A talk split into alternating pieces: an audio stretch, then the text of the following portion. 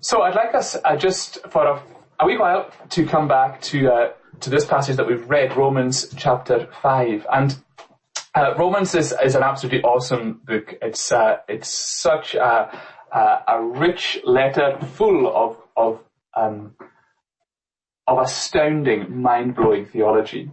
Um, sometimes Romans can feel a bit of a complicated book to read, and, and sometimes it can be a wee bit hard uh, to follow. But um, it's important to remember, though, that, that in many ways, uh, Romans is just talking about one thing.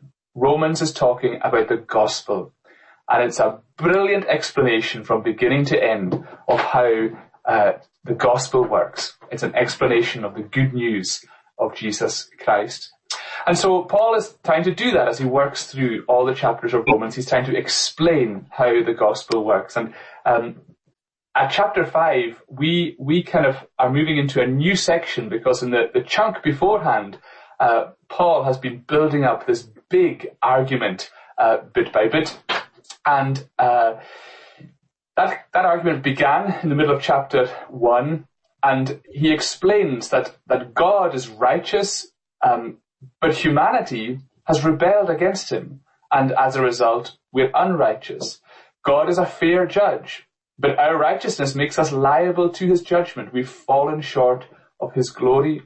The whole world is accountable to God's law, but inevitably we are found guilty, and that means that that that that it's totally right and fair and just uh, for God's wrath to be provoked. He has this perfect standard. We don't meet it, and and that leaves the world in a in a desperate situation, which Paul speaks about at the beginning of chapter 3. But, uh, but God's response to that is to send his son. And Jesus has come to be the one who would die in our place in order to turn God's wrath away so that our sin would be counted to Jesus and his righteousness would be counted to us. And the result of that is that even though Paul is saying, you know, God has his standards, none of us meet them, we're all accountable to God. We all fall short. We're all guilty. Because Jesus, because of what Jesus has done, we can be declared righteous. In other words, we can be justified because of what Jesus has done on the cross. And that justification is not the result of anything that we've done. It's an amazing gift from God, which is received by faith. And Paul is building up this great argument in chapters 1, 2, and 3 that that's how we're saved. That's how the gospel works. Jesus has died in our place so that we can be justified. We can be declared righteous um, through faith in Jesus Christ. And then in chapter 4, Paul uses Abraham as, as an example to say that he was also justified by faith, just like we are. Um, the only difference is that Abraham was looking forward to God's promise. We have the amazing privilege of looking back and seeing what God has done. So the reason I wanted to just say all that is because at chapter 5, we're coming up to, we're coming into the argument where Paul has basically been saying, look, justification by faith is at the heart of the gospel. It's a key element of how the gospel works, and and that's been been uh, a key truth that's been highlighted um, throughout the whole uh, of the history of the Christian church that that that that um, that the the true good news of the gospel is centered on this great doctrine of justification by faith. But that kind of raises the question, you know, is justification by faith what the gospel is really all about? Is that is that the thing that it's all about? Is that what it's all aiming for? Is justification by faith the goal of the gospel.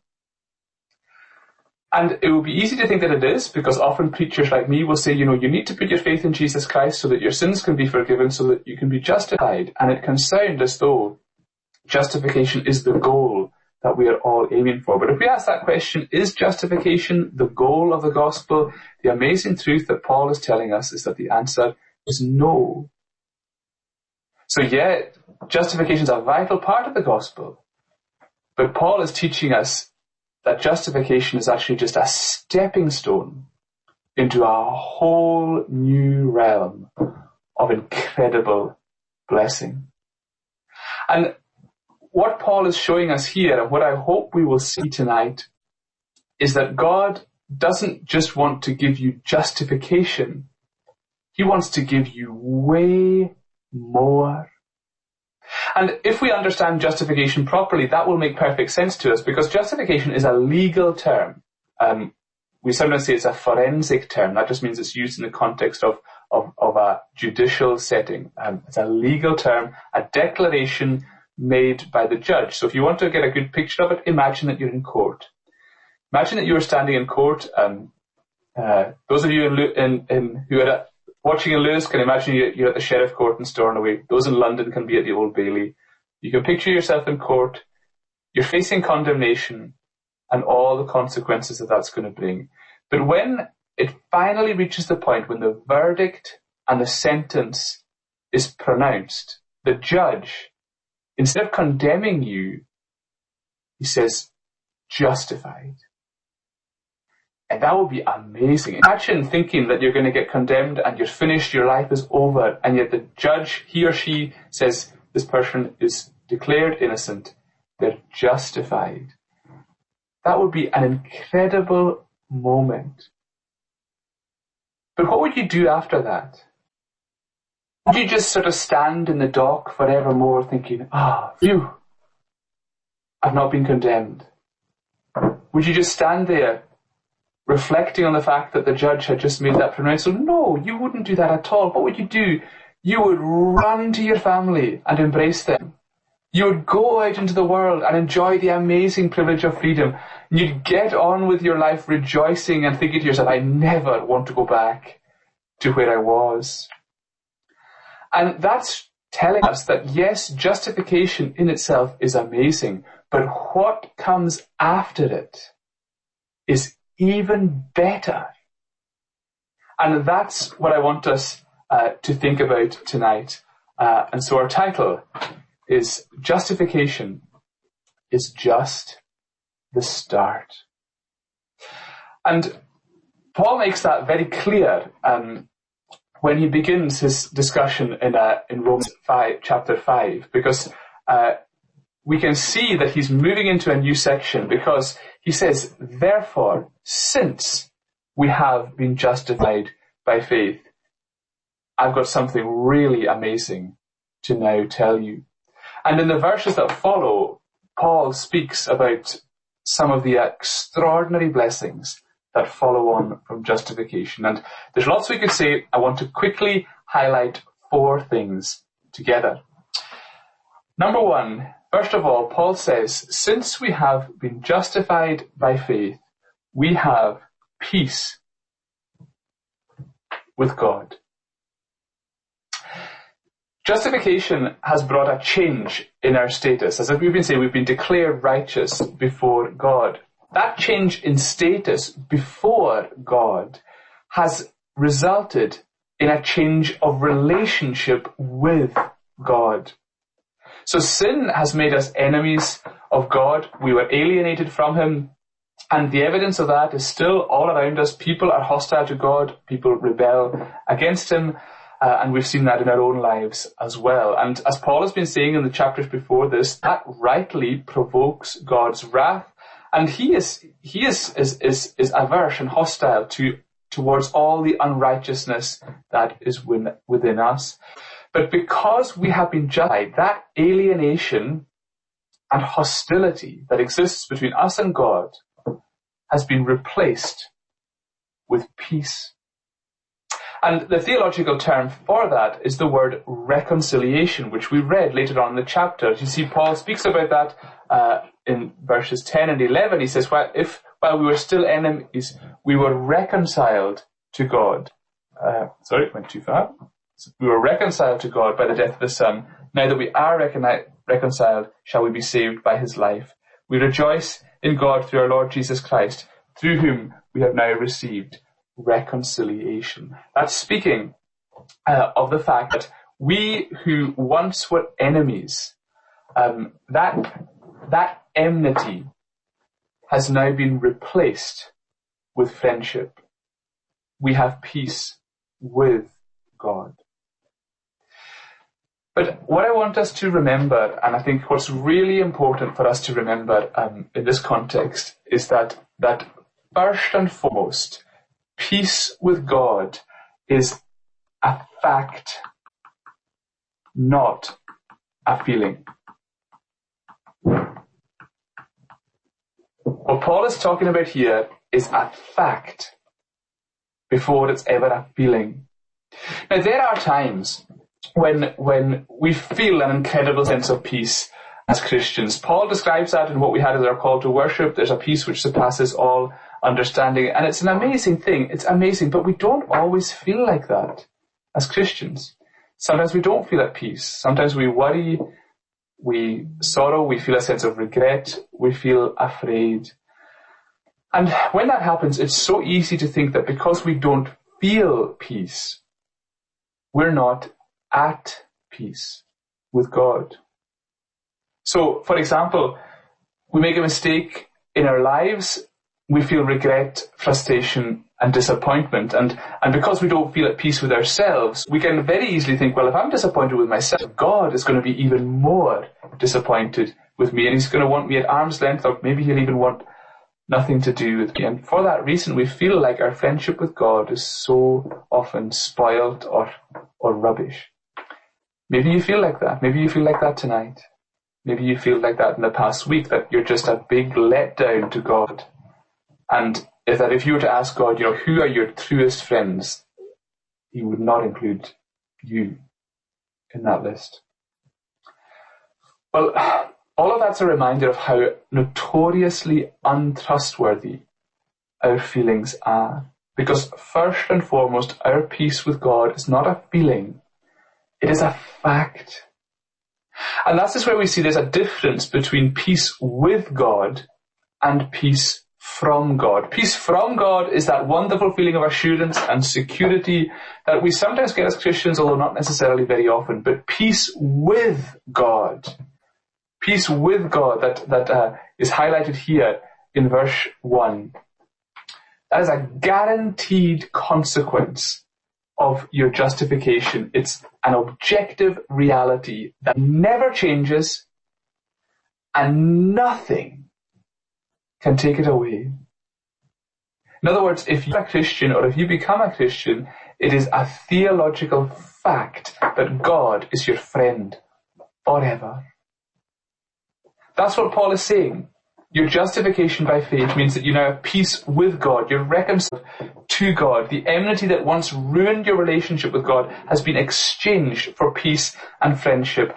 And your feelings have absolutely no effect on that whatsoever. If you're a Christian or if you become one, you can never be alienated from God again. You can never be an enemy of God. You can never provoke the wrath of God again. Your friendship with God is an unbreakable friendship. God has made peace with you. He's made your friendship a theological fact. It is so, so easy to think that God's annoyed with you. I find I often think that, that, that God will be disappointed or annoyed with me. Um, the truth is, God is at peace with you. You're no longer enemies. You're friends. But I can say all that and you think, well, yeah, that all sounds great, Thomas, but, you know, how can our peace with God be so constant? Uh, how can our peace with God be constant even though we muck up and make mistakes so often. You know, you think to yourself, well, that all sounds great, but I really am a rubbish Christian.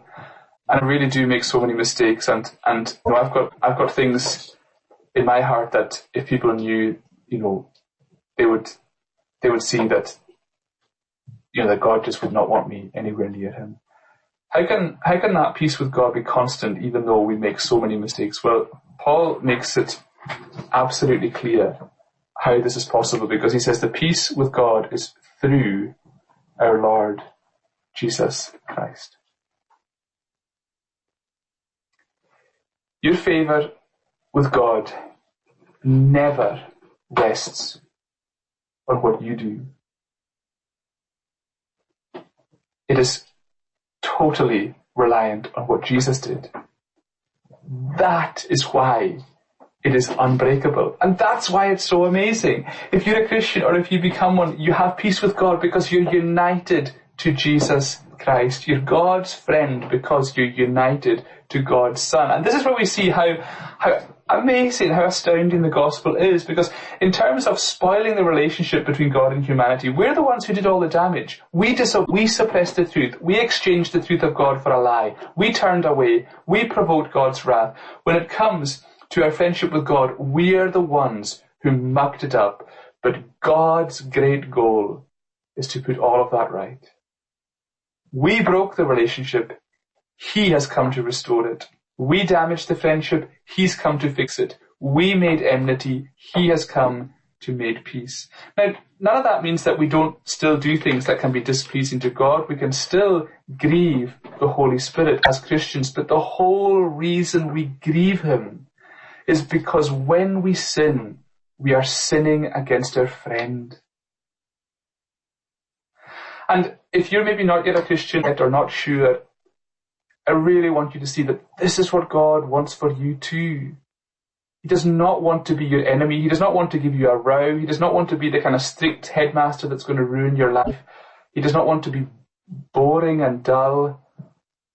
He wants to be your friend. He wants to make peace with you. And all you have to do is rest on all that Jesus has done. Peace with God is a theological fact and it's a blooming awesome fact. And of course, it's when we understand the fact of our peace with God, when we understand that fact, very often, then we'll be left with a feeling of peace from God. And it's a great reminder that it's in the theology of the gospel that we find our security and our reassurance. First thing we have is peace. Second thing that we have uh, is access. Let me turn these around so you can see the verse a bit more clearly. So he says we've got peace with God through our Lord Jesus Christ. Through him we've also obtained access by faith into this grace in which we stand. So Paul's just told us that we have peace with God, but that's not some kind of distant accord where you kind of, you know, negotiate relationships. So there's, there's, you know, we had the conflict in the Middle East. There's been a ceasefire, which we're so thankful for. Um, but you can tell that, you know, the opposing sides still want to just keep at arm's length from one another. Um, that's not the kind of thing that Paul is meaning when he talks about peace. Our friendship with God is not kind of formal or, or nominal or just official. In the midst of the judicial language of justification, it's easy to think that God's relationship with us might be kind of cold or official, but we must never ever think that the gospel of Jesus simply gives us a formal, um, official connection to God. Because the truth is, our justification gives us gives us the most extraordinary of privileges. It gives us access to God. By faith, we, are a, we have access to grace of God. And we're able to stand not simply as God's acquaintances or associates, but as his precious beloved people. That's why that when, when Jesus illustrates how God reacts to a repentant sinner, he does not describe a ruler who signs a peace treaty uh, or a politician who who uh, reaches a trade agreement. How does he describe it? He describes a father running to meet his prodigal son. And who throws his arms around him and embraces him and who pours out love and reassurance upon this child who was once lost but now is found. When God justifies us, He wants to do more than just end hostility. He wants more than just official reconciliation. He wants to draw us into His arms and bless us with the abundance of His grace. He wants to give us access. Now that word access that I did a line under there is a really interesting word because it can, conveys the idea of getting admission into the presence of someone in a higher position. So the idea of gaining the right uh, to speak to someone important. And I'm sure, you know, being in London, you can you can relate to that. Full of important people, but access to them is not easy. Uh, you guys can't just wander up to Downing Street to hand over a wedding present uh, to Boris and um, Carrie, I think her name is. Uh, these people just, you know, they're important, so we don't have access to them. But just think about what Paul is saying here. If you're a Christian or if you become one, you have a right of access to God. Now we absolutely don't earn that. Paul's making a great emphasis on grace in this verse as well. It's not something that we earn. It's through Jesus Christ. And even though we do not and cannot earn it, we have it.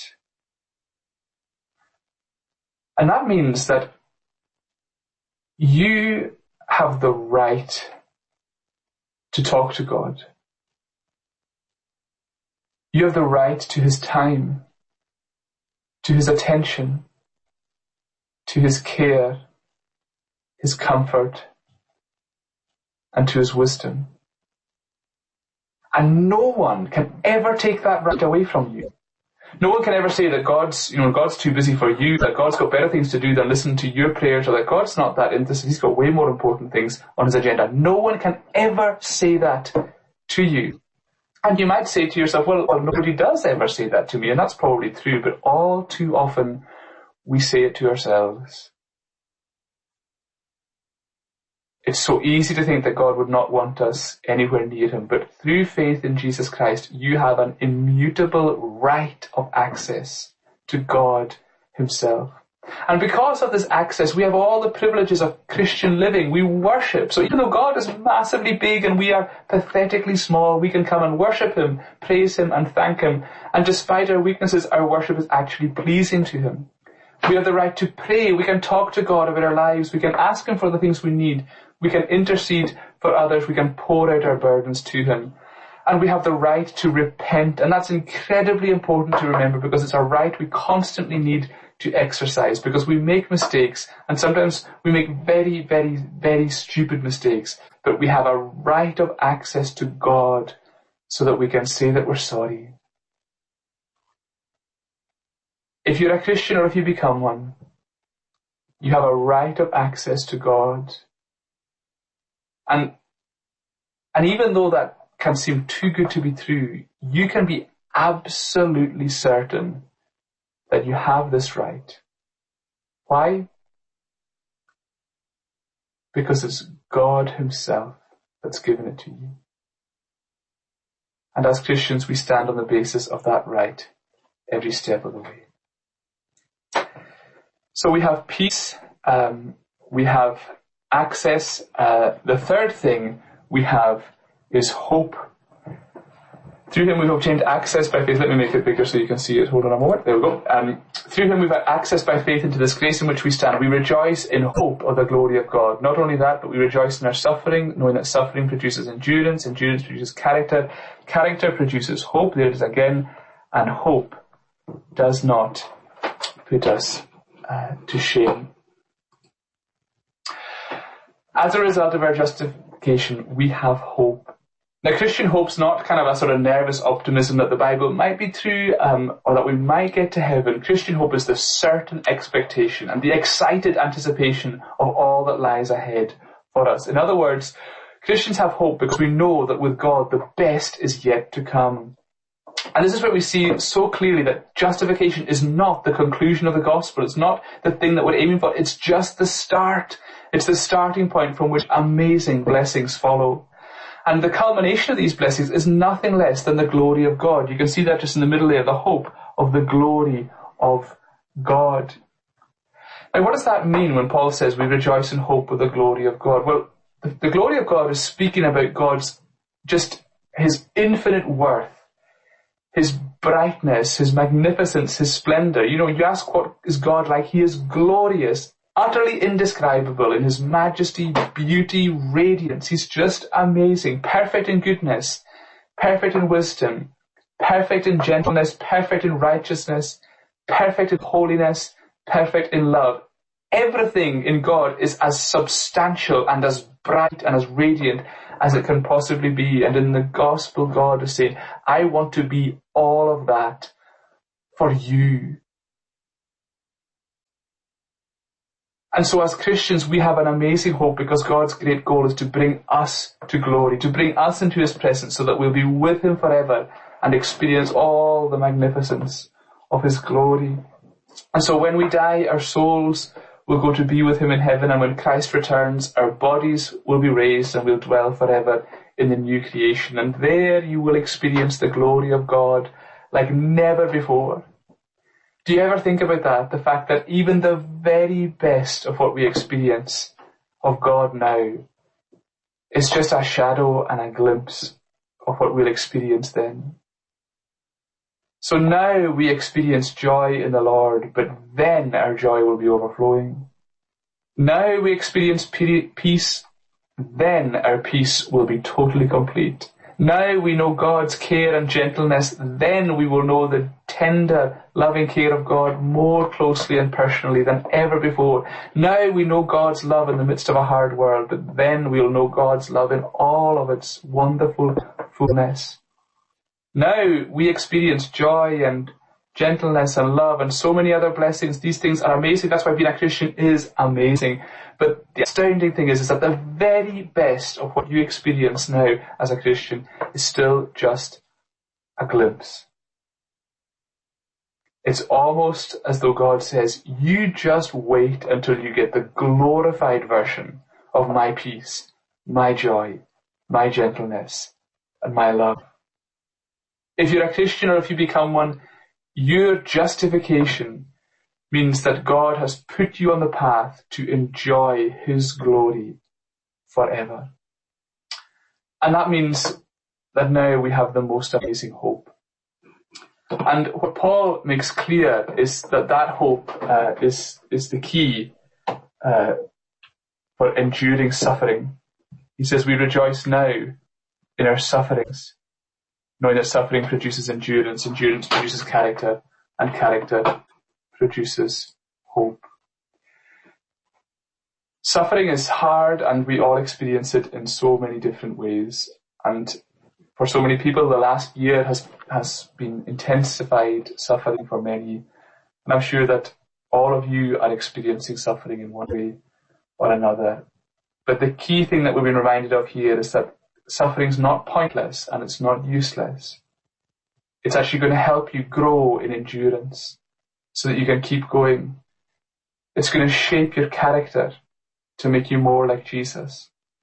And as your character grows, as your mind is conformed more and more to God's ways, you'll be able to see even more clearly just how much God has prepared for those who love Him.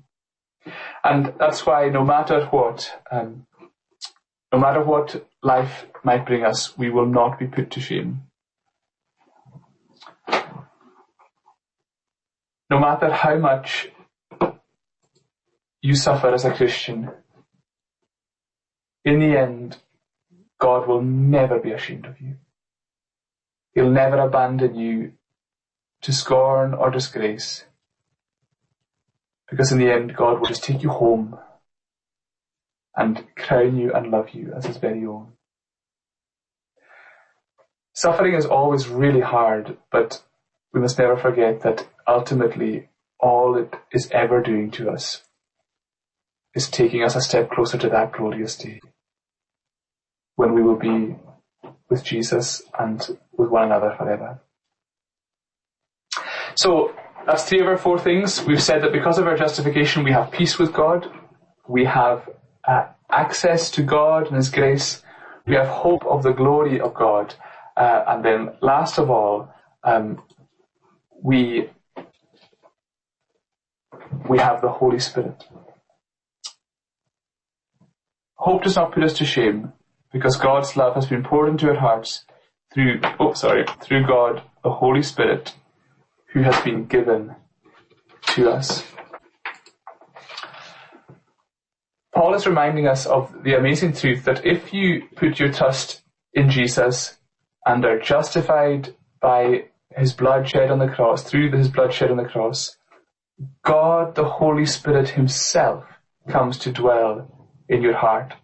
That's what the Bible describes as baptism in the Holy Spirit. It's the experience of every Christian the moment of their conversion. God himself comes to dwell in our hearts, making us his temple.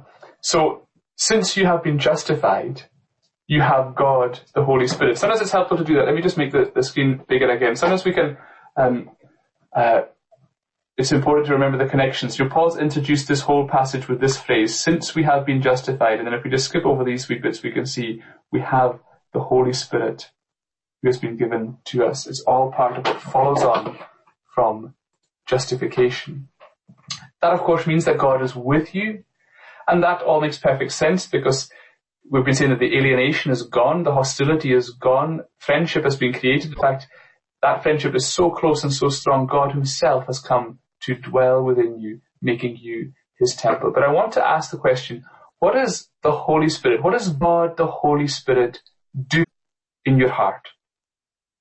Well, there's loads that we could say. We can say the Holy Spirit is doing a work of sanctification. He's renewing you and making you more and more like Jesus. That's true. That's amazing.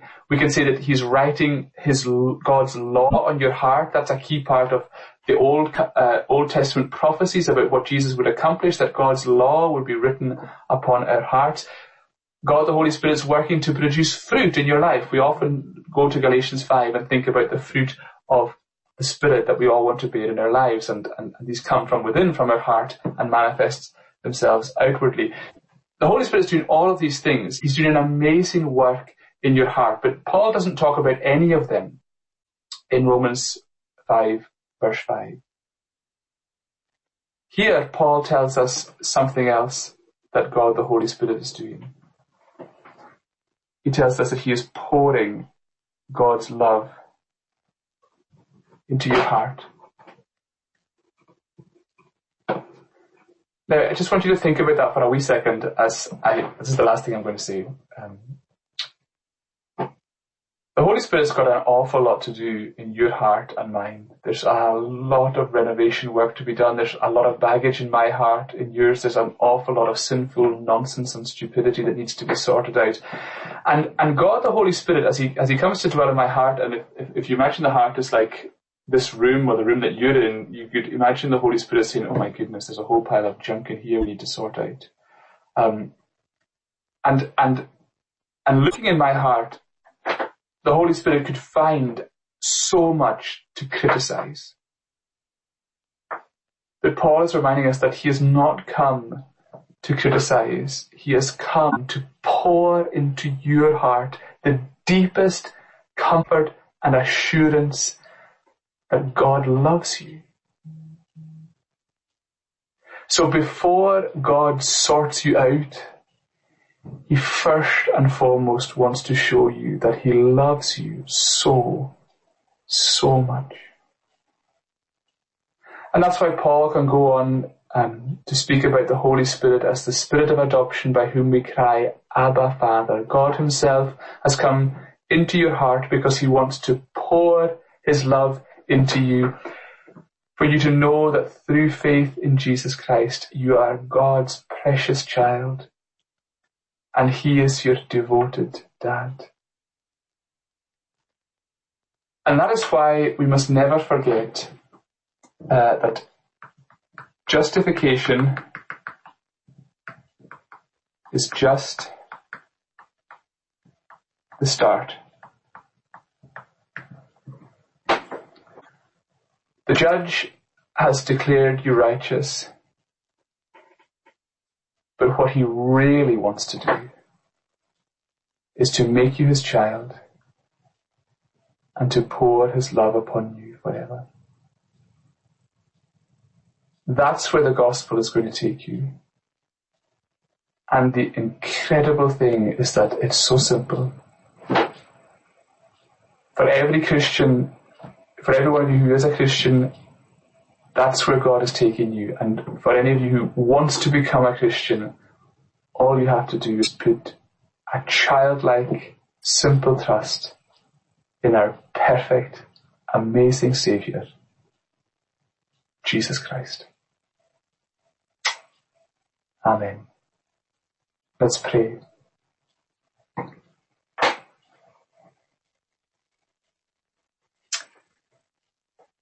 Father, we thank you so much that justification is just the start. Thank you that we have peace with you, that we have access to you, that we have hope in you, and that we have your Holy Spirit in us. We just marvel at how amazing the gospel is. And we worship you, Father, Son, and Holy Spirit, the God of amazing grace. Amen.